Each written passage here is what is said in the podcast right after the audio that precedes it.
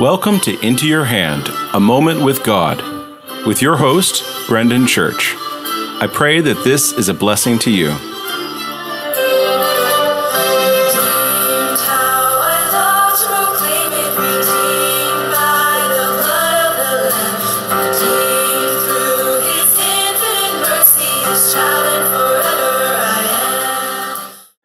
So you will again distinguish between the righteous and the wicked, between those who serve God and those who do not. Malachi chapter 3, verse 18. It's definitely not an easy thing to know who are the righteous and who are the wicked, because the hearts of men and women are only truly open to God.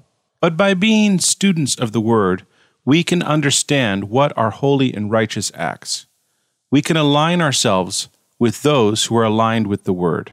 Church really is the community of believers, those that have turned from wickedness and have accepted Christ's righteousness and now live by it. So today, think of righteousness and wickedness. Think of those people in your life that you can reach out to and pray for them. And think of those people of righteousness and how you can spend more time together growing in grace and faith. Have a blessed day.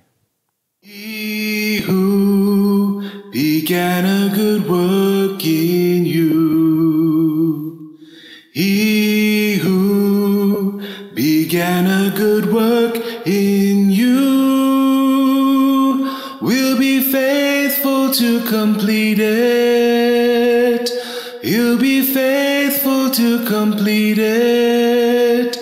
He who started the work will be faithful to complete it in you.